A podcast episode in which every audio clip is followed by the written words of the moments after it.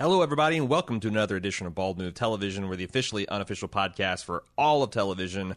I'm your host, Aaron. And I'm Jim. And we are continuing, as we have for the last 4 weeks, to discuss in depth a singular episode of television. In this case, the HBO historical drama. Sure. Chernobyl. Mm-hmm.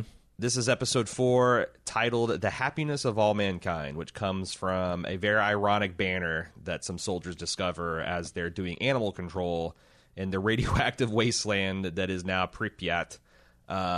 It says, our goal, the happiness of all mankind. I don't think we got there yet.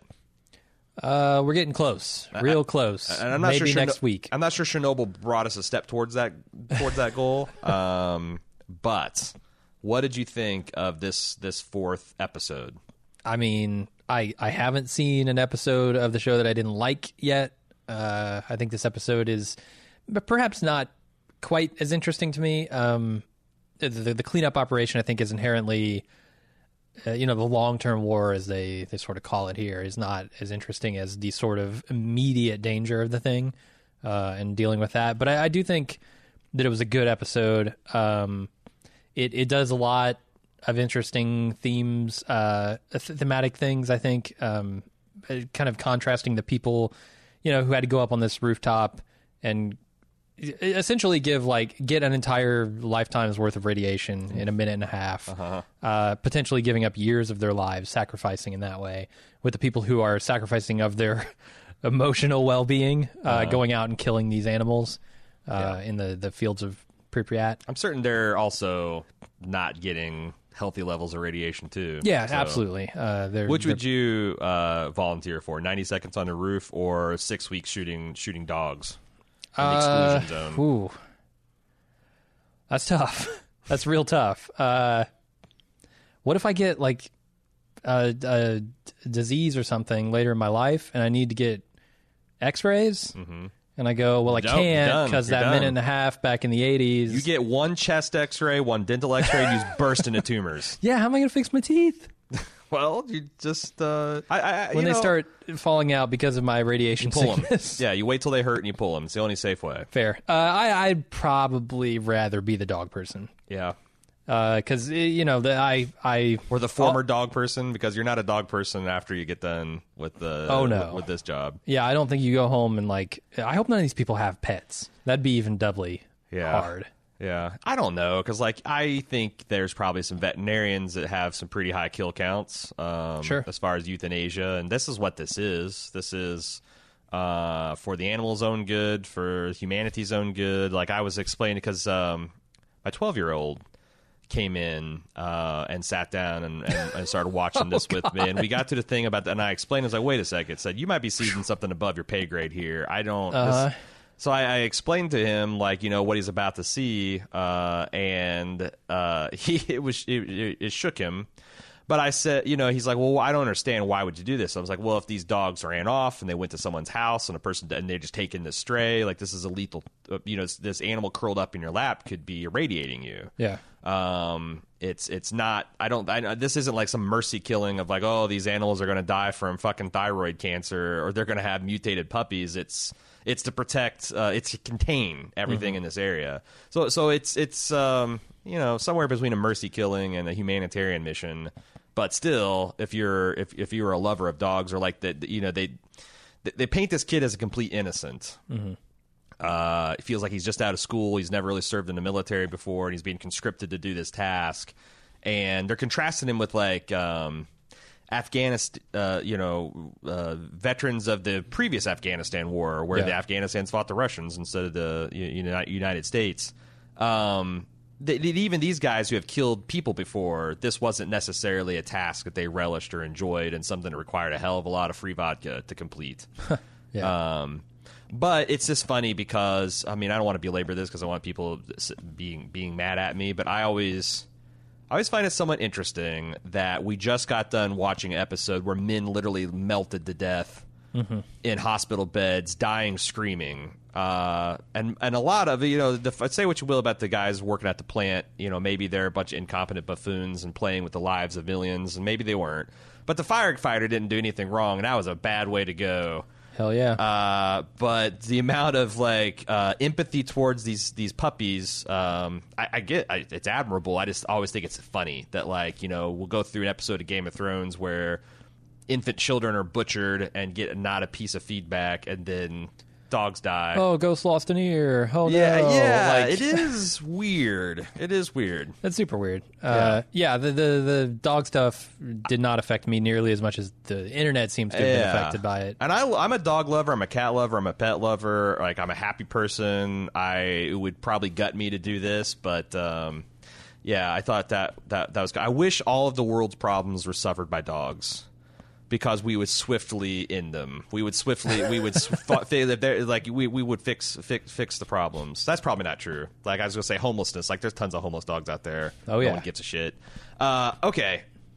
But I liked how, you know, all of that, those themes kind of are of a piece, and show you the sacrifices that everybody's making. And also the microcosm of the dogs and killing these animals also gives you a scope of the scale of this thing. Sure. Like, you know, you got to go out and the task, like the idea of, hey, you have to kill every animal in this area. Mm-hmm. I wouldn't even know where to begin. 100 square miles, go door to door extermination. How do I get, like, how do I make sure that none of them are going to run out of this zone? Like, how do I find each and every one of them? Yeah. Apparently, it was like, you know, hundreds of thousands of people who were conscripted into this kind of service. Yeah. It would. I thought showing the dogs was both an emotionally effective and also effective from a narrative sense, in the fact that it gives you a microcosm of the scale of this whole cleanup operation. Yeah.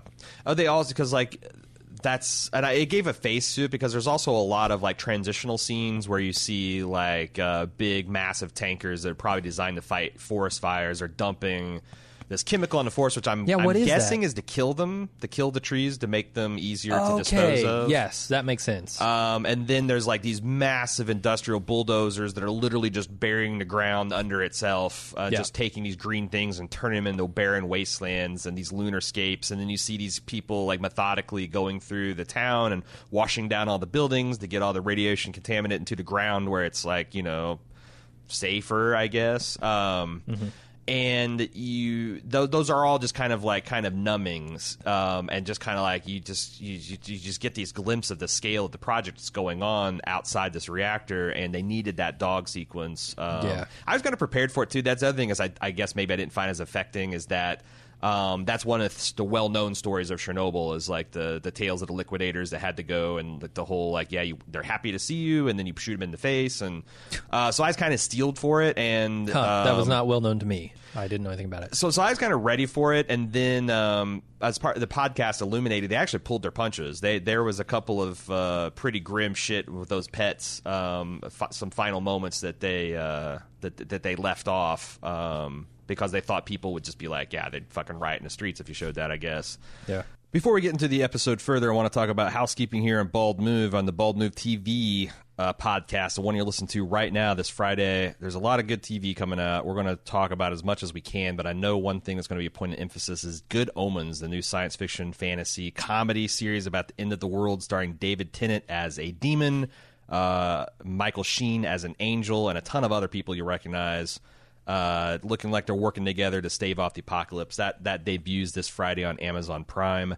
Bald Movies. We saw Aladdin, the live-action Aladdin last week. Had some fun with it. This week we're going to be seeing Godzilla, King of Monsters. That is available on the Bald Movies podcast. You can find that by searching for Bald Movies or wherever you're listening to this podcast right here. And then finally, we're doing something kind of special. We passed a milestone recently, 50 million downloads, 50 million podcasts downloaded on baldmove.com. And when we do that, we tend to celebrate with a little Q&A. If you want to ask us a question for consideration for this special celebratory podcast, send it in to qa@baldmove.com. And that's something we think we're recording next week, and we'll be releasing it to everybody. Actually, here on this Bald Move TV feed, that's where these things come out on. So you're in the right place for it. Just send in a question if you got it to qa@baldmove.com. Okay, do you want to talk about the episode in a more structured way? Sure. Because we kind of just been like getting into it. I want to talk about the intro. where the soldier was evacuating his babushka type, who's played by Josef Altin. You might recognize him as Pip, one of Jon Snow's OG friends on the Night's Watch from Game of Thrones. No, I did not. Also plays a Molly boy on Hulu's Harlots. That's 18th century harlot speak for male prostitute. Huh. But I liked it. Her speech where she's like, you know, I've been here for 82 years. I've lived through the fucking Red October.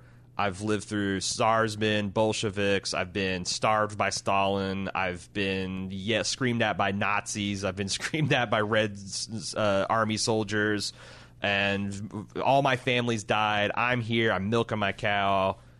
Nothing you can do. Like it's so interesting that this is the thing that finally defeated this old woman.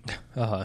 I mean, this is her family farm. She's been on there for 82 years, and this is the thing that finally, you didn't have a choice. You had to leave. I thought it was also effective to show him shooting the cow, because I thought it's like, holy shit, he just blew this grandma's brains out. Like this is, but like then that was a nice little fake out moment. I thought worked pretty well.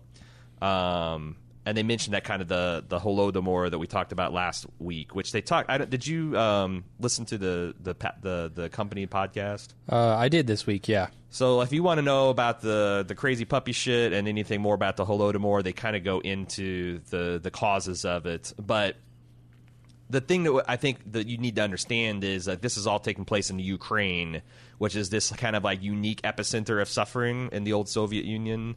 It reminded me the way they talked about it reminds me of the way they talk about the Riverlands in Game of Thrones, where it's this kind of like breadbasket that's in the middle, and like anytime there's a war, they always get the brunt of it because they're the battleground. And they're like, you know, they suffered from some man-made starvation and famines that killed millions of people from starvation. These are very tough people, and yet they're going to have to leave because they're not tougher than gamma radiation. Sure. And then there's I just kind of threw all the bulldozing of the earth and a poison of forest and a washing of town and kind of like this discussion. The main thrust of the episode was the roof situation. Dealing with the three portions, and Alina, who had been emailing us the last few weeks, kind of hinted at this a few weeks ago, that they named the sections of the roof based off of women. Like the nice one was Katya, and you only get 1,000 Rotkins per hour. The Nina was 2,000, but then Masha, which was the main roof that overlooked the exposed reactor core, gives you 12,000 Rotkins an hour, which would give you 2 months standing on that in full gear. Gives you a literal half-life. 2 minutes, not 2 minutes. Months. Yeah. What'd I say, months? You said months. Oh, sorry. Yeah, that's a little bit different. Yeah. 2 minutes. And they said it's the most dangerous place on Earth, which made me wonder, like, should that be something that, like, Guinness keeps track of? Like, what is the current most dangerous place on Earth right now? I mean, inside of an active volcano is probably more dangerous. Well, that's cheating. I mean, why? I mean, it's a place on Earth. But like that's like you cannot stand for 1 nanosecond without dying. Okay, yeah, you're right. That's the place where you can stand for at least a second without dying. What of those things? Yeah. Okay. Also, this should be man-made. I'm already coming up the categories. A lot of qualifiers here, okay. Yeah. But they spent a lot of this episode trying to figure out how to do this, how to clean this roof off, because they can't contain it. The radiation is so strong on this roof that even building a structure over it would kill the people faster than they could build it. So they do, like, there's this brilliant thing where they get the lunar rovers that the Russians built, and they put a bulldozer on it. Yeah, apparently this is real. Yes. This actually happened. All this shit was real and stuff that I was kind of looking forward to them tackling, but they had these things that were in storage that were intended to go to the moon that the Russians obviously never did. And they used them to bulldoze off the roof, and then they had this specially built West German police robot that they were hoping to use on Masha, and it didn't work. Yeah. Because they lied about the amount of radiation they needed to withstand. Yeah. I mean, what is the... This is this quintessential kind of... so like, this is the part, like, I'm not going to try to defend or... Like, this is just what seems to be madness that, like, it seems like you would do one or the other. you would either not reach out to the West for help if you want to keep it secret, or if you did decide to reach out, you would actually give them the information that they need to help you. Nah, it's some weird saving face, like national pride kind of thing. But it's so odd to be like, what are they going to tell the West Germans when they go, hey, your robot's fried? Wow, this got a lot more than 2,000 Rotkins, guys. What the fuck's going on? Like, it's just such a weird decision to do. It's almost like cognitive dissonance put down an official, like, diplomacy. Like, we're going to ask you for help, which we're loath to do, but we're going to, the help we accept, we know it's not going to work. Or do you... Yeah, I don't know. Did they know it wasn't going to work? Are they like, oh, well, we don't really know much about this radiation stuff. Let's say that it's lower and let's, not cross our fingers, but, like, it'll be fine. Right. Like, maybe those West Germans, they probably are underselling how radiation-proof it is. I don't know. I can't figure it out. And it also leads to this interesting... So when you read, like, a book like 1984 that kind of tries to explain some of this, like, real deep up its ass... authoritarian command structure. Yeah. And they talk about this cognitive dissonance all the time. And I think it's also present when you see Shcherbina like screaming and destroying this phone because he's so pissed. And he's like calling out the KGB guy and saying he's a fucking fool. He's going after Gorbachev. He's just being like, it seems like he's just being fucking reckless. But then at the end of the episode, he is saying, hey, when you go to give this thing, you better, I'm struggling to articulate what I'm trying to say here, but it's essentially like it seems like what he did was way more risky than what Legasov is contemplating doing. But yeah, I don't know. No, I agree. With 15 other reactors out there, right? You gotta worry. You gotta get to the truth, and you gotta deal with that problem. But like, it's less scary to scream at Gorbachev and the head of the KGB if you are yourself a high-ranking member of the party than it is to go outside of the Soviet Union to a Western country and air all of your dirty laundry. Sure. Like, one is just going to hurt people's feelings and everybody make up at the other will get your family put in jail and you put in jail or get the bullet, etc. I don't know. I thought those were interesting things I was thinking about. Yeah, and I mean, this whole series is permeated with this idea, but you get the feeling very much through, like, Ilana, I think is her name, the scientist stand-in woman, going to wherever she's going, someplace with official documents and saying, hey, I need, X, a number of documents, and they come back and give her one, which is heavily redacted, right? The important parts, yeah. It's like, God damn, if you just had the information available, if you would let a little bit of truth leak out here, problems could be solved, things could be better. And I know that's the whole fucking thing. That's everything about this scenario. Right. But it's also like, and this is a fictional example because I don't have one right off the top, but it reminded me a lot of kind of like Indiana Jones at the last, like, they got top men working on the Ark of the Covenant. Just trust us. It's top men. And then it's just in this giant warehouse being sat on. Right. This thing that could be something that single-handedly wins World War II. Or they're just going to put it in a crate and keep... and we'll get in this feedback where it seems like if you get any bureaucracy large enough, you're going to run into this kind of shit. But that was also stunning. The fact that their state library has a KGB librarian that's his responsibility is to decide... people with permission from the Central Committee. Yeah, that's what's so fucked up. That's like, I've got a subpoena, and we're kind of dealing with this a little bit in the country. Sure. It's like, I've got a subpoena from Congress. I'm going to decide whether I'm going to obey it or not. Like, I've got this permission slip from the Central Committee, the highest power in the land that says I can access this information, and yet there's another layer on top that says, "Nyet." Interesting. Especially since they chose to portray this guy as, like, he looks like he's just out of college, like he's 24, 25. And he's smugly telling this experienced nuclear engineer what she can and can't see. Right, and then and by proxy, the entire body of scientists that they have working in the USSR. Yeah. And you get the impression that, okay, we know where Legasov ends up, right? We saw in the first scene of this series. You get the impression that this could be the thing. This could be like... and in a couple of different ways. Maybe, he goes and he tells the truth. And I legitimately don't know how this turns out. So maybe he goes and tells the truth, and the persecution that he receives from the government for doing so is what leads him to suicide at the end. But I think more likely is that he has a personal thing, a personal feeling of guilt for not revealing quite enough of the truth that he lives with over the course of the next 2 years, which leads him to the suicide. Yeah, because it's like... The way they set this up, because I personally don't know. I don't know any of this. Like, I've read a bunch of this information. I presume this all gets out, like whether it's on the tapes that he records or what. And I guess that's the clue, right? I know in real life this guy had a wife and kids, a family. Right. But they've specifically chose to kind of portray him as this, like, nebbish little bachelor guy. So, like, that tells me that, like, maybe he's going to be portrayed as this hero that tells the truth in front of the world. Mm-hmm. But right before he commits suicide, he has these lengthy tape conversations to somebody where... Right.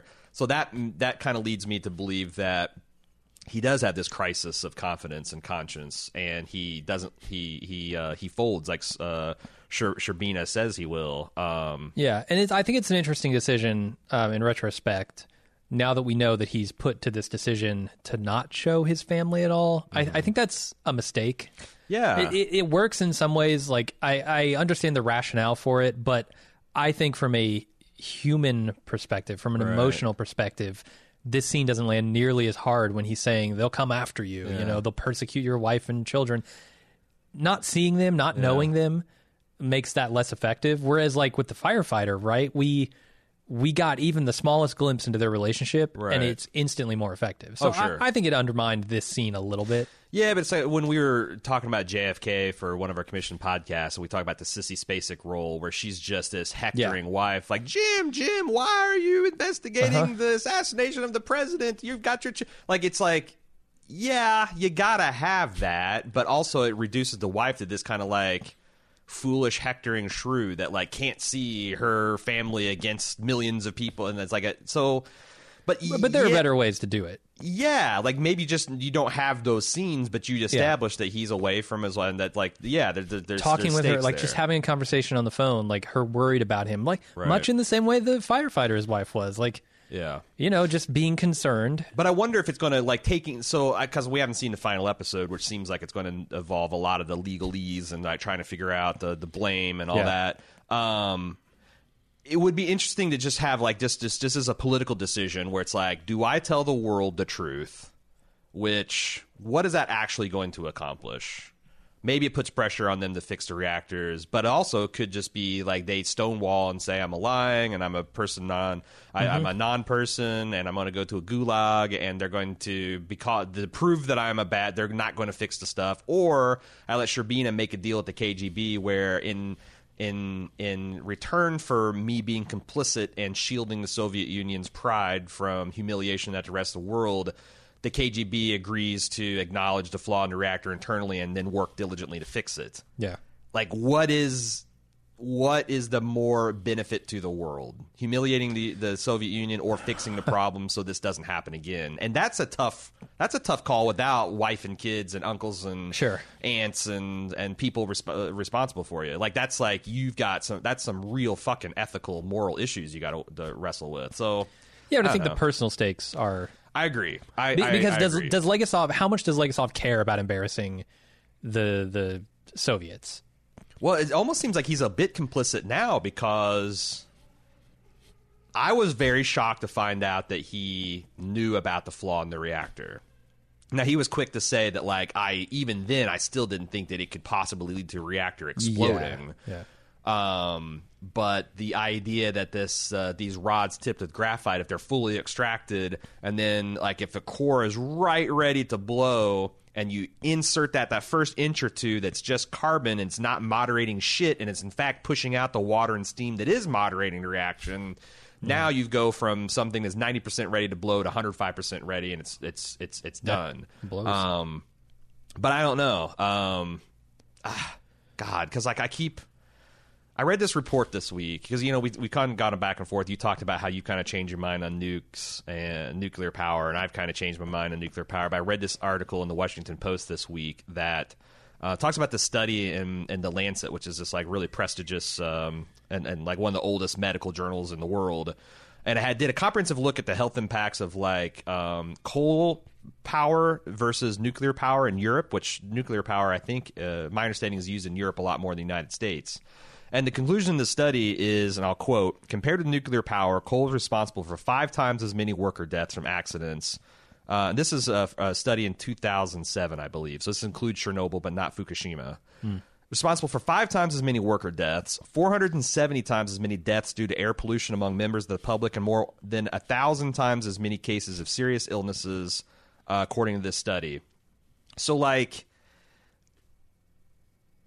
possibly, in the worst-case scenario, killing an entire continent versus steady state injuring 500 times, 1,000 times as many civilians just by pumping this shit into the air. Mm-hmm. It's a fucking tough problem, and I don't know how to solve it. And I'm into state now where, like, I don't even know that I can believe an authoritative statement that this is safe, and it can't possibly do that. Right. Because, like, I might, like, what does that even fucking mean? Is that, like, is it won't even hit it if a tornado hits it? It won't even hit it if some idiot steers a jetliner into it? It won't, right, tsunami. It won't kill a continent if someone takes and explodes it. Like, I believe that, like, scientists say, yeah, if this is run correctly, it won't, or even if a natural disaster hits it. But, like, what if some fucking crazy person wants to kill a continent? You know? Sure. That's can't do that with a coal plant. Yeah, like, you can fuck up a coal plant and it'll take out power, but it's not going to explode and irradiate an entire continent. And that's where I'm at with. Yeah, I think it's a quandary for sure. So, but anyway, speaking of things that will kill you, I thought it was hilarious during this episode, in a sort of morbid, grim way. The number of people and the number of times they show people smoking.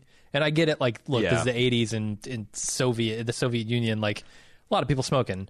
But, like, who gives a shit? Like, these people are being heavily irradiated. Right. A cigarette is not going to kill them as fast as the air they're breathing. I was going to say, I'll say that, like, if I was stationed at Chernobyl as a soldier, I'd smoke like a fucking chimney. I'd drink all the vodka because, like, you know... Fuck it, mate. You're going for that Mr. Burns equilibrium where the radiation to alcoholism and the lung cancer is in exact balance, so nothing can get an advantage. I thought it was pretty powerful that when Kamyuk talked about, you know, she threw in the face the wife, this Lydia, this wife of the firefighter, and she says that, you know, we see her 4 months later, and she's visibly pregnant, and then months elapse, and now she's giving. It's kind of in the early stages of the winter, and she's giving birth. We find out her baby girl only lived for 4 hours, which probably means that her baby was really fucked up to do this radiation. And they mentioned that, like, I don't know if this is true or not, that all the radiation was absorbed by the baby, and it saved the mother. I thought that was a really powerful moment where she's saying, you know, we're living in a country where babies are absorbing radiation to save their mothers. We can't afford not to tell the truth about this. And it does seem like she's a type that would, like, without these people intervening, I'm sure the KGB would have disappeared her at the very least, or sent her to a work camp or something. You know, like, she's already kind of made that decision where we saw a KGB guy roll up on her and act tough, and then she ended up in a prison cell. So, like, she's almost kind of made that moral decision herself. So I thought I was kind of waiting for Shcherbina, like, for her to maybe push back on Shcherbina. Like, look, motherfucker, I already have gone. You guys saved me from it, but it's weird because she's an amalgam of a whole scientific community. Right. So, like, you can't quite do the same things to her and intimidate in the same ways. Yeah, it would be. I don't know. This is some of the embellishment they've done with the story to make this community represented by a single person. And it doesn't quite work, but it narratively, I think it works a lot better than maybe some other solutions. Yeah. I can't wait to see this Dyatlov put on trial, though, because he's just such a... But the thing is, like, he's a real shit, but... He's also a product of this system because everything he says is right. Like, truth, lie, it doesn't matter. They're looking for a scapegoat. They're looking for someone, the people that are really responsible for this. Because how the hell could any of the persons at that plant know that what pushing the button? I mean, because it's that withholding of information. Certainly, they're essentially like bringing this reactor to the brink of exploding, but they think they have a fail-safe that they hit the button and it'll stop everything. Yeah. So, like, yes, it's super irresponsible to push the reactor to that point, but, like, if you think you got a safety switch, then... It's like jumping out of an airplane with a parachute on your back. Right. you've got the parachute. Yeah, but what if the parachute turns out to be like a lead weight? Right. Yeah. So it's maybe not the smartest idea to jump out of a perfectly working aircraft, but yeah, if you have a if you didn't know they packed your chute with lead, yeah, then you were fucked from the beginning. So yeah, it's not your fault. Yeah. Turns out all those Red Army soldiers were smuggling their egg baskets back home in the parachute boxes and things got confused. We kind of talked about the animal control and like the sequences in kind of like just in a macro way. But I thought there was kind of interesting. Like I really loved the music of this show continues to fucking slay. I really liked all the music that they played behind the Russian camp scenes, getting to see like what a Russian style latrine looks like, how apparently a lot of these soldiers were bought off with just massive amounts of free vodka. Yeah.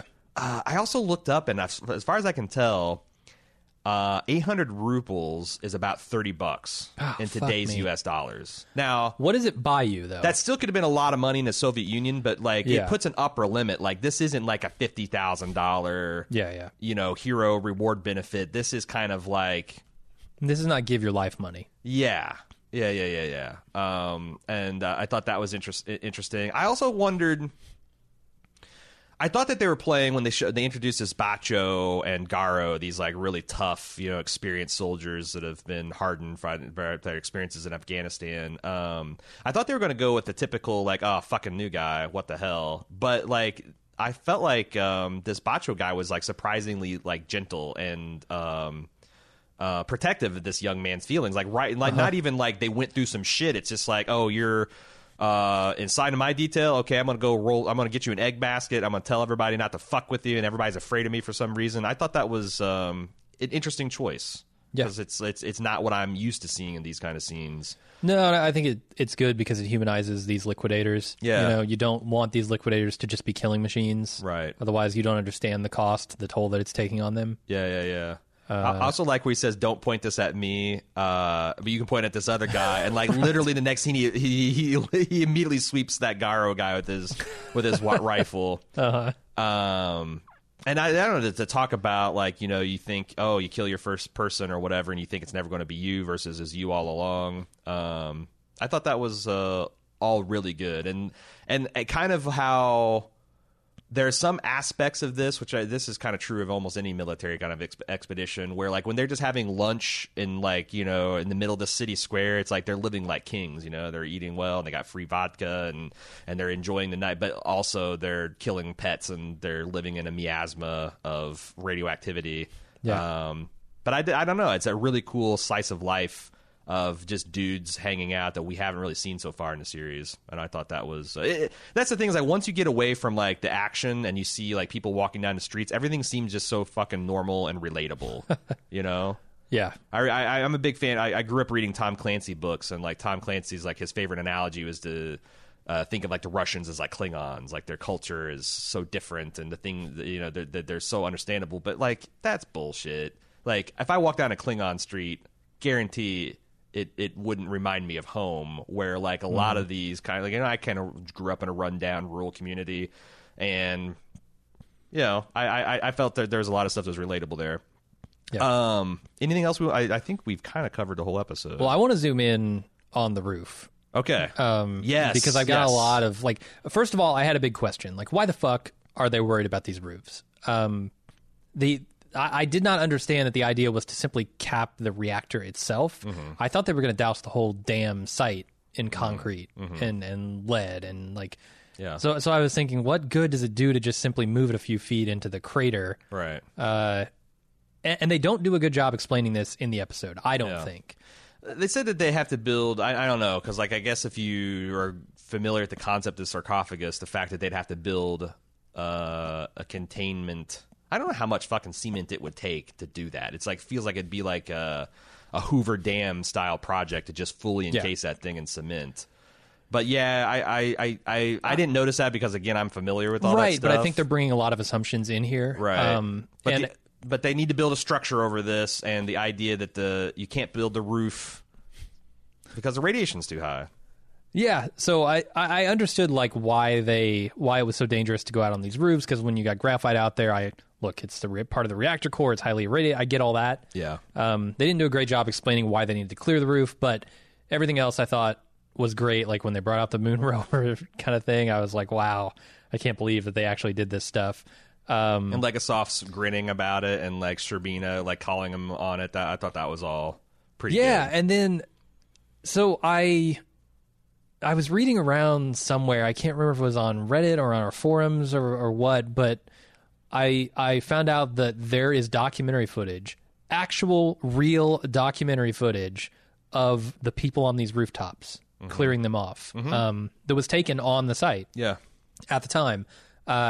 And I went and I watched it. It's called, you can look it up, called like Chernobyl 3828, which is the number of people who died. That's one of the ones that we, in the first 2 weeks, I was given a lot of sources. Yeah, that was one of them. For sure, but I hadn't checked it out until now. But it has the actual footage of the people, and I could not believe how accurate they got this. Like, they studied that footage, and they nailed it to a T, to the color of the color and kind of clothing that these people are wearing, the makeshift lead suits that they've got on, the speech that they're given before they go out onto this roof.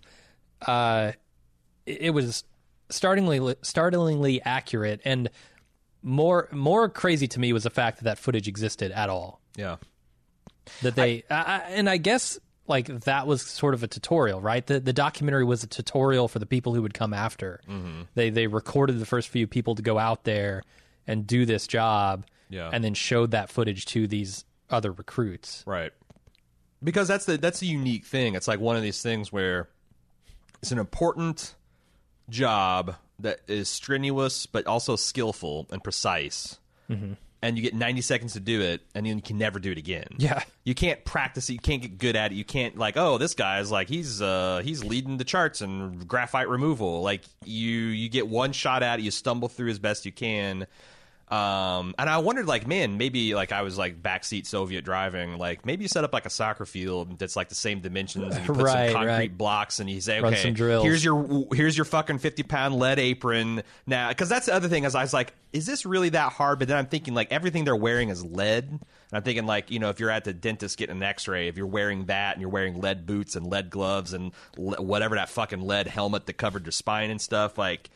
You try to adjust for that, and also, like, remember, you know, some of these pieces were like 40, 50, 60 pounds. Kilograms. I don't know what that translates to, but I think it's like, isn't it like a kilograms, like 2.2 pounds? So whatever it is, you kind of double it, and that's the weight. And you have to manipulate it with shovels and shit.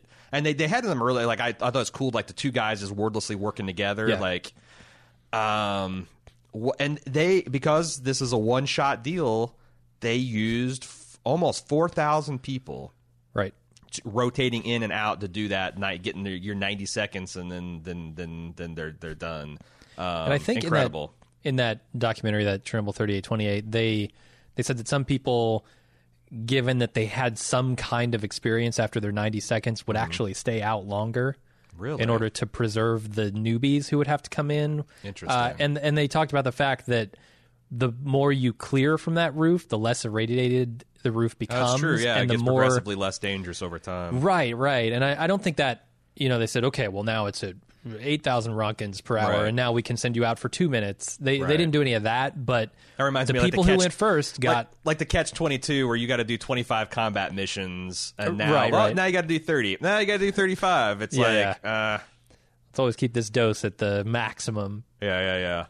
That stuff was really cool. I liked the kind of like light comedy we got from like Shcherbina suggests, like, can we drop boiling lead? And the guy's like, are we really talking about boiling lead in a helicopter? And also, it's lead. And he's like, well, then the other guy comes out, can we shoot him with exploding bullets? And Shcherbina's turned to be like, oh yeah, fucking let's start that roof on fire, because it was so easy to put out the first time. So good. Yeah, no good solutions here. That last, so I didn't think to film it, but like I thought. They said in the podcast that this was exactly 90 seconds. Like, they didn't cheat. And I found this scene tense as fuck, because I'm like, every single time a guy fell, or every time a guy like lingered looking over the edge, I'm like, Jesus Christ, what? Or the guy caught his boot on the graphite. So is that going to come of anything? Because they focused on the fact that his boot was compromised. I don't think so. I think that's just we know. Yeah. We know what happens to guys who get skin contact with this graphite right. because we saw the firefighter pick it up. Yeah, I wonder because like I know that it's a shockingly how few of the liquidators died or even died as direct results of the radiation exposure they got at Chernobyl. I mean, the guys that showed up in the first days in the fire, like those guys are fucked. Mm-hmm. But the people like in this massive relief effort, it does seem like that the Soviets were as careful with human lives as they could possibly be. And it didn't feel like that. And I felt like, you know, last week I called out, say, hey, this guy's somewhat famous and a pretty good, he's probably going to be back. And like that guy is a really good Soviet general because he definitely is threading that. And like the fact that he took the time to personally shake everyone's hands and, you know, thank them for their service. I thought that was pretty cool, pretty powerful. Yeah. One of the things they left me, wondering through the course of this episode was like, okay, how would this German police robot be any more radiation resistant than the rovers? And like, yeah, I had so many questions around like exactly why they thought any of these crazy plans would work the way they should, mm-hmm. or just a lot of unanswered questions. But by the end of the episode, and I think this is sort of the pattern of the show, is they don't give you a lot of answers up front. They want you asking questions. They want you thinking about it. And then by the time they get to the end of the episode, you will have those answers. Right. And I think next week is also, you know, as a more macro arc is going to be that on the Chernobyl scale. Mm-hmm. It's going to be, you know, we're going to figure out exactly why the reactor blew up. Well, we kind of did right. in this episode, but we're going to see like, okay, what was the political right. fallout? No pun intended. Yeah. It's interesting because the one thing I guess I'm worried about for this last episode is it being perceived by the general audience as kind of a letdown because, like, how do you go from melting faces and shooting dogs to a fairly dry, bureaucratic legal process? You know, I'm personally excited, but yeah, I get that. Yeah, because that's like, you know, how do you keep a narrative like momentum going? And maybe they mm-hmm. don't, and it's just like, well, this is the facts, and this is like kind of like an episode long denouement about like you said, the political fallout. And I'm in for that. And I guess like I don't know because I guess if I'm an average audience member, I made it this far. You've got this seething, burning anger at how this happened and holding people responsible. So there is a bit of just, you know, like if you were excited watching The Rainmaker, wanting to see a fucking corrupt insurance company be brought to justice, like this is like that on a global scale. Yeah, it's tough to be mad at any individual person, even Dyatnov. It's like, yeah, well, did he know? Like, right. you know, he was a third shift guy who wasn't supposed to be on duty anyway. Sure. None of these people were supposed to be involved. It got all fucked up. And they did the best they could with the situation, but you can't blame him, I think, wholly for the accident, but you can certainly blame him for the deaths aftermath. And the immediate, like, because, like, there's no reason those firefighters should have died. Or maybe they would. Maybe they needed to. I don't know. But, I mean, at the same time, it's like... Because spraying water in that reactor didn't fuck all the first day or two. But if this guy legitimately does not believe that the reactor could explode, that there's no way an RBMK reactor or whatever it's called can explode, why would he assume... Why would he believe it when people said they were exploding? When three guys ran in and said, I've seen the reactor burn. I don't know. Like, I don't want to let him off the hook too much. Yeah, I mean, he's not completely innocent here. I agree with that. But the higher levels are what is the problem here, right? It's the entire system that they've set up within this society, one of keeping information from the people who need to know it the most. Yeah. But you do, I do wonder, like, if the first phone call made was, holy shit, we're actually seeing, like if he, the way he sold it to the higher up, so you could get a quicker, more accurate response. Yeah, yeah.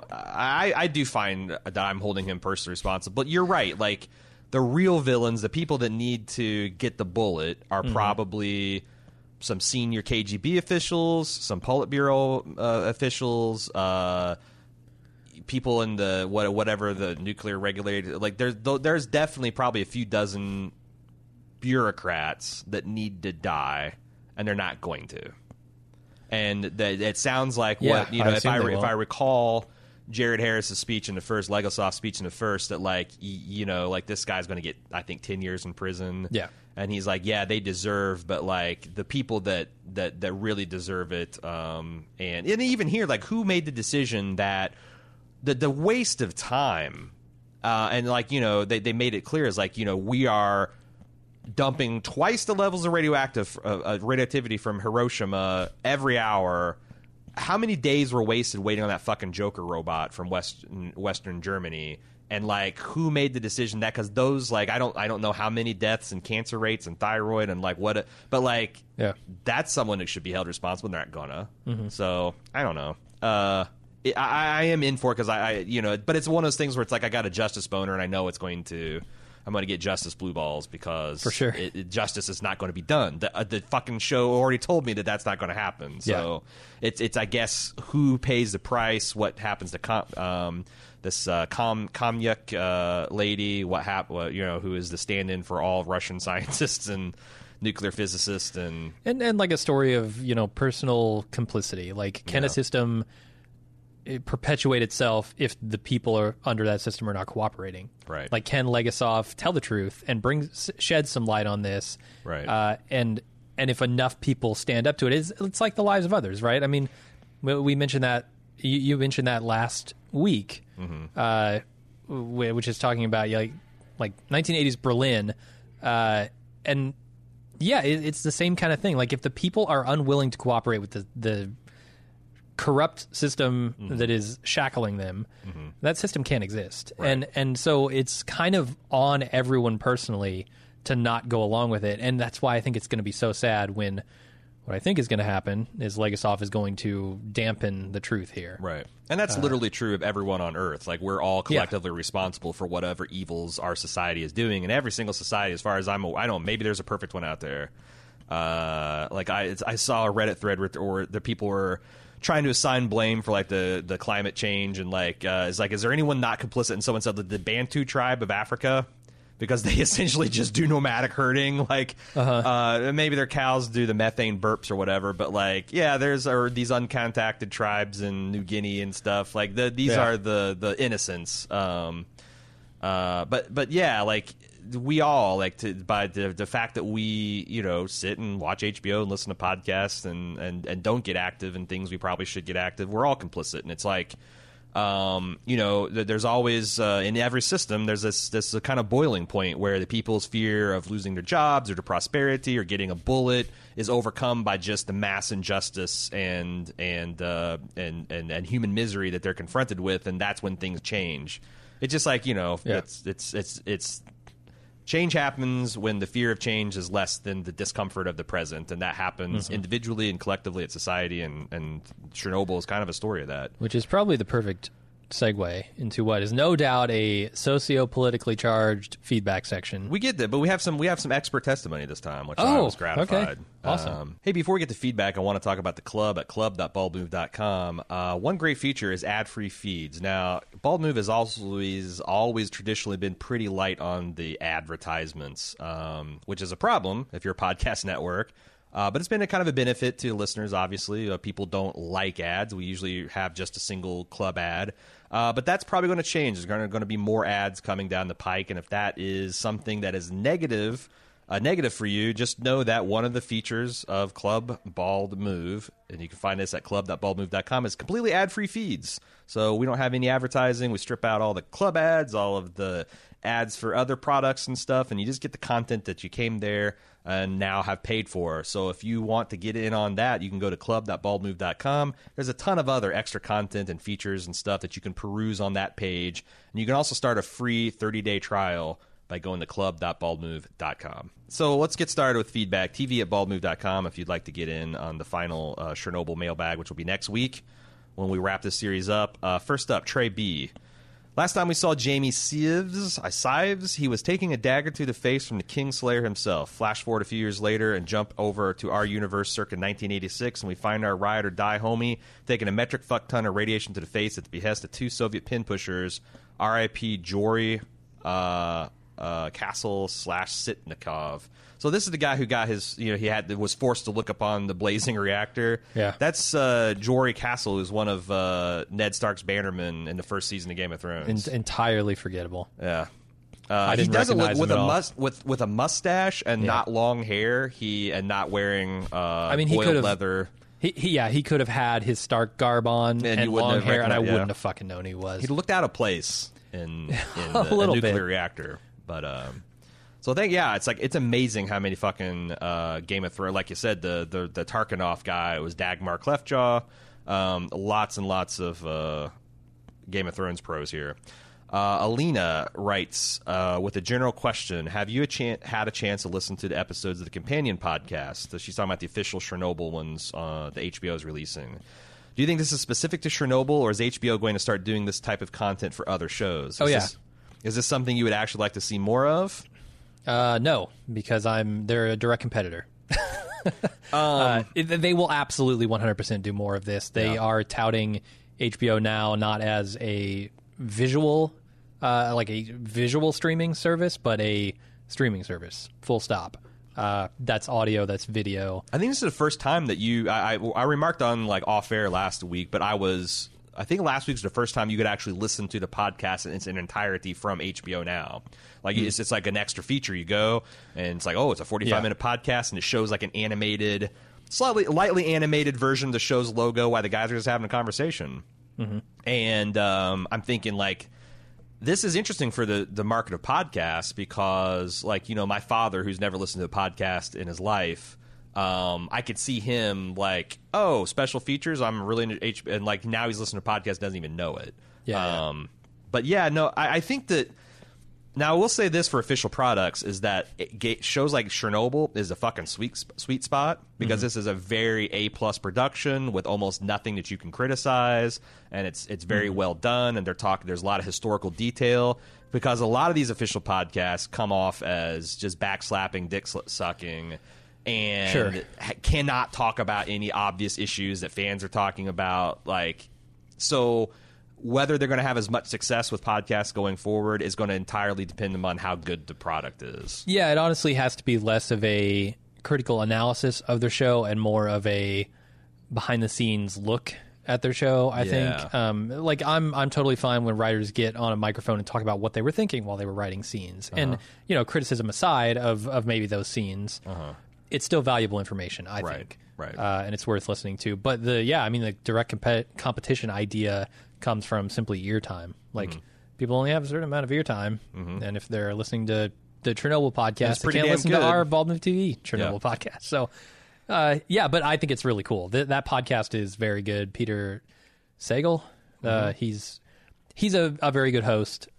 He seems genuinely interested in the material. And the Mazin, the show writer, is just extraordinarily... I mean, first of all, he's very well-spoken and engaging, and he just knows his shit. And he's got put a lot of thought into this. So, yeah.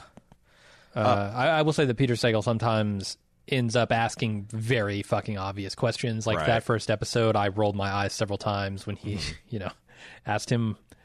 what makes something ironic? Like, he basically asked the guy to explain the definition of irony to him. Yeah. I'm like, what? Okay, whatever.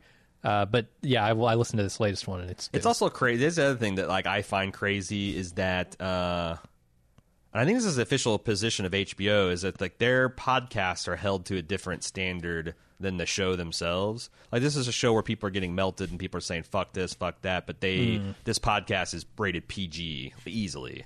Like, they don't swear. Yeah. Like, I think that's weird. And we did an official podcast for HBO. What was that for? What the hell was that for? The Leftovers. Mm-hmm. And yeah, they asked us not to. And I'm like, that's so fucking weird. It is. And I don't want to say, like, oh, every podcast they do has to swear. No, like, if people should talk like humans and not NPR hosts. Well, I mean, Peter Sagal fucks. And he says fuck, I guarantee, in his private life. Oh, I'm sure he does, but he's one of those hosts. You know, he's a professional talk show host. So, okay, moving on. Paul dropped a line that says Netflix's nature documentary "Our Planet" and the latest episode, or at least episode 8, shows Chernobyl as it is today. So, if you want to kind of see Pripyat and how it looks, there's a high def 4K documentary waiting for you on Netflix. Chris, so this is we are going to close the podcast with 3 people that have.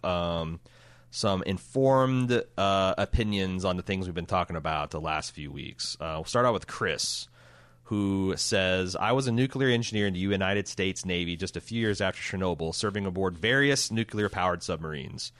During our training, we studied Chernobyl disasters as well as the radiological effects of Hiroshima and Nagasaki, but Chernobyl was fresh on everyone's mind. That being said, I find myself experiencing this miniseries radically different than I think a lot of the audience is. To me, the question regarding communism or socialism versus whatever we have here in the United States isn't the point. I find myself emphasizing with the men and women dealing with disaster. I also empathize with the people who are currently dealing with Chernobyl. I'd like to acknowledge the fact that to this day, there's still a cleanup effort. Mostly monitoring, but there is a whole network of people that are maintaining Chernobyl. My feeling is that this is a story of mankind's hubris. Sometimes humans are too flippant about what is and isn't possible. Sometimes we refuse to ask what's the worst-case scenario regardless of perceived feasibility of the chain of events that must occur to bring about that case. I'm still an engineer, and I sit in many design reviews where someone asks, what if X, Y, Z all happen at the same time? And response is almost always an immediate, that's impossible. Well, yeah, but what if it does happen? What will the result be? Because if the answer is the entire Asian continent is uninhabitable for 100,000 years, I really think this should weigh heavily on the decision to move ahead. Sure. So I appreciate that perspective, and it's from an informed one. I mean, again, big Tom Clancy fan. They take the nuke stuff seriously in the fucking Navy, especially aboard submarines. Yeah. I mean, that's like I said, it's all... If we don't use nukes right now, because I don't think other than hydro, which we've talked about, like hydro, if you've got a good place to build hydro, then build it. But 99% of the great places to build hydro on the planet's already been built because it's literally free power. The only steady state green power we got is nukes. And, you know, the response is all, it's not just maybe the continent's uninhabitable, but also if we continue to burn coal for another 50 years, what's the impact of that? And honestly, I fucking don't know. And the thing that really annoys me is that now I've lost my confidence in even authoritative answers. Like if I saw a 60-minute documentary on HBO next week that talked about it, that talked about 10 of the world's leading nuclear physicists, and they all swear on a stack of Bibles and fucking Newton's original Principia Mathematica or whatever. Yeah. And they say it's fucking safe. It can never, ever, ever go wrong. I'm still going to be like, yeah, but. And I hate that. I really fucking hate that. Mm-hmm. So I don't know. Maybe we wait for fusion. That's got to be safe, right? The power that burns at the heart of her star. That seems reasonably safe. Yeah. Yeah. Because it's the thing is like I'm not even bothered by the waste aspect. Like I feel like that's a solvable problem. What to do with this highly radioactive substance if it's concentrated? What to do with it, etc. Mm-hmm. But like, just how do you keep this thing from killing lots and lots of people in the slim chance it goes wrong? That's what I'm struggling with. Diogo P, which is better known as Joe Pinetree in our forums, wrote in, I thought I'd contribute to some of the discussion around the organizations and political groups of Chernobyl. I'm not a nuclear physicist, but I am a professor of sociology, so hopefully this helps. The phenomenon being depicted in a series of a small but not necessarily qualified group of people having an outsized power, even in areas that they do not comprehend, is not something unique to socialism or capitalism or any other ism you may want to think of. It's a phenomenon long described within sociology and organizational science, the iron law of oligarchy. The idea is that organizations, no matter how committed to democratic principles, almost always end up being governed by an oligarchy. There's been a lot of research since the creation of the term that has shown that this is not necessarily inevitable, but for the most part, it is still closer to the norm than not. This is how it works. In any organization, there are thousands of decisions that need to be made, and it's impossible for all members to pipe in equally. Imagine if every time you had to decide on whether to clean the bathrooms or replace the light bulbs or do an inventory, every member of the organization had to weigh in and get involved. It'd simply be too cumbersome. So we delegate powers to certain groups of individuals.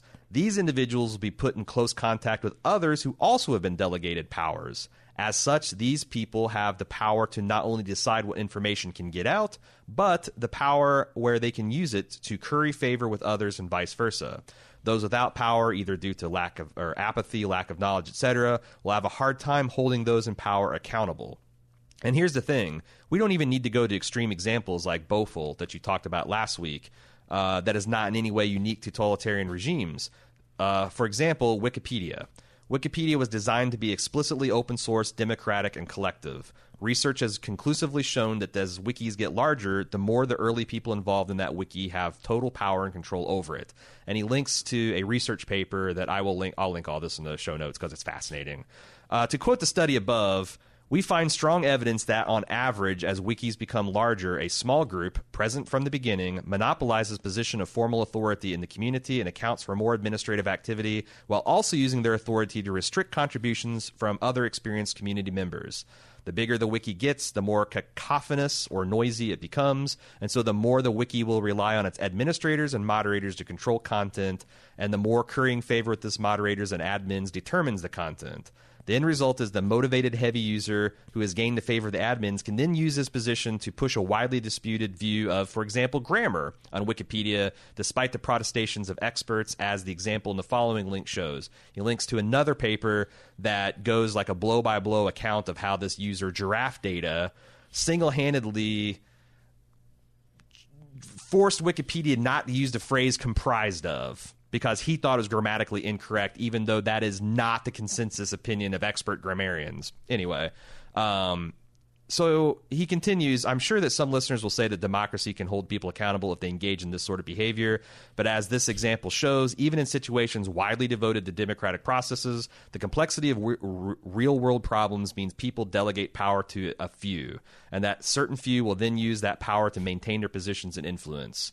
Real-world political examples include the White House director of social media is currently Trump's former caddy. Obama's ambassador to Japan was a major donor with no foreign policy experience. And Bush's FEMA director was famously a guy whose previous job was commissioner of the International Arabian Horse Association. If aware of it, most people on either side of the political spectrum would likely oppose this sort of cronyism, but we live in a world where it's just too cumbersome to vote on who gets to be ambassador to Japan and prioritize things over who gets to be some mid-level cabinet member in any government.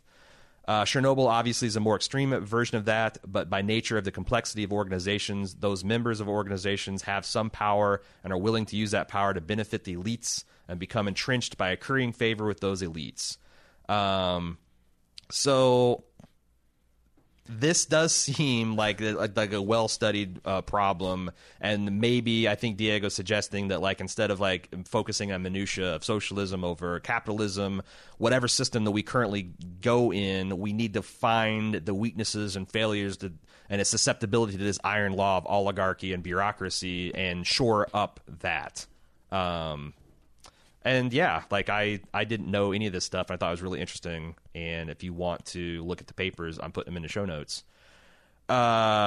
Moving on to Kate H. This is the final email. In your Chernobyl cast, you've been hoping for a nuclear physicist or an economics professor to write in. I'm neither of those, but I did major in international econ in undergrad with a focus on post-communist economies. Plus, my dad was a nuclear engineer, so here's what I've got. Disclaimer, when we're talking about communism, Marxism, Bolshevism, Leninism, and Trotskyism, Stalinism are all very different. When thinking about socialism and Sovietism, it's important to understand that it evolved and changed over time. The way we talk about socialism nowadays should not be thought of as the only way the Soviet Union was from beginning to end. There's lots of flavors of socialism. I mean, shit, we see that in America. Compare the Roosevelt administration during the New Deal to what we have now, and then what it was like in the Wild West period, and it all changes. Nothing's ever the same.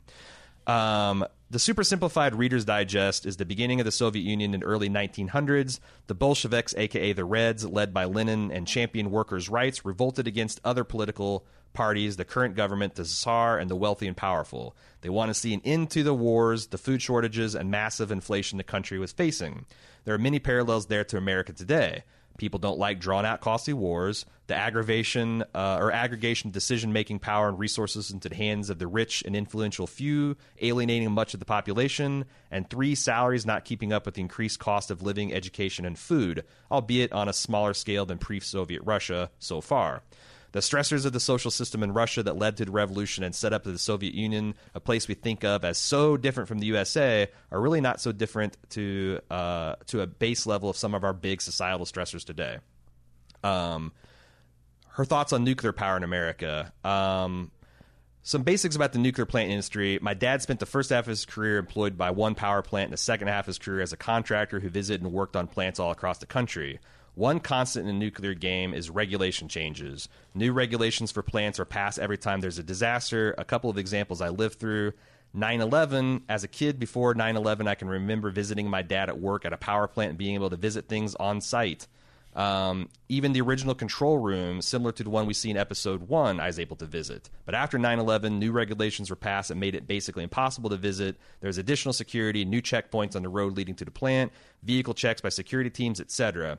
I hear that that's also one of the reasons that nuclear is so expensive, that like every single time a new regulation's passed, existing construction has to account for that, and existing buildings have to retrofit. So it's like a nuclear power plant's a hole that you have no idea how much money you'll have to put into to keep running. Yeah. Then Fukushima, she says there's lots of new safety checks and regulations passed by the NRC, the Nuclear Regulatory Commission. After Fukushima, it seems like there's a feast-famine type cycle to contracts for these power plants. And post-Fukushima, there was lots of work and lots of new engineer hires straight out of school to the contracting companies to help fill the need for plant updates. Due to this feast-famine cycle over the years, there were lots of older engineers who had been in industry for decades and lots of young engineers who had been in it for less than a decade. It's interesting to think about that and see it alongside all the Chernobyl engineers who were either very young or very experienced. And then closing plants, she cites this Diablo Canyon power plant, the last nuclear plant that's still open in California. It's in a very long process of closing due to its proximity to fault lines, plus it sits on a cliff next to the ocean. Huh. That seems like suboptimal placing. Seems like it.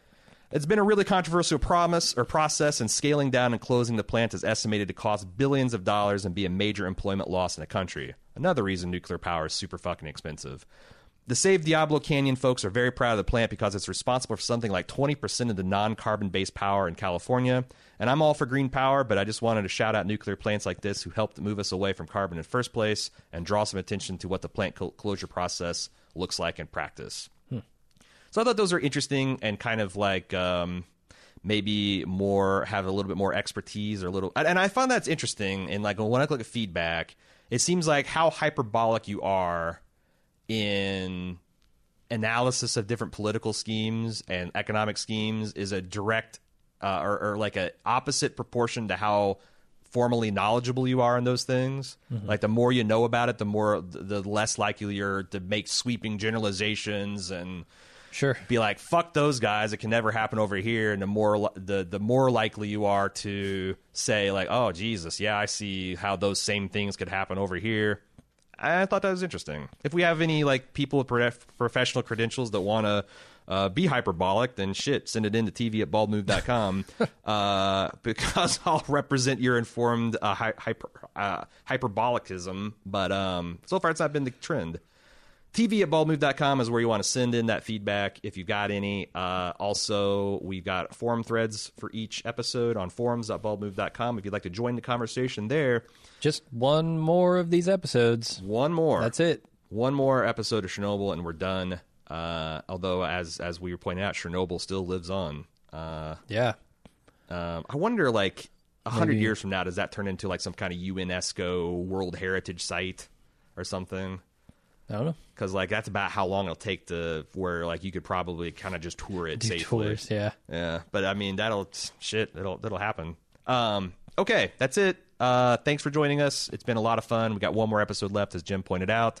We'll see you there. Don't forget that we have Bald Move TV stuff all the time. We're going to have an episode this Friday where we literally have too much good television. We just did our prep, and there's like something like 12 series or films are debuting online. I know one that we're going to be looking at is Good Omens, which is kind of like a science fiction fantasy, end of the world, angels versus demons kind of humorous comedy look, which looks to be really good. We'll be talking about that. We also have a Bald Movie this week. As we mentioned, Godzilla, King of Monsters. Check all those out on the relevant podcasts. And we'll see you next week for another Chernobyl. Until then, I'm Aaron. And I'm Jim. See ya.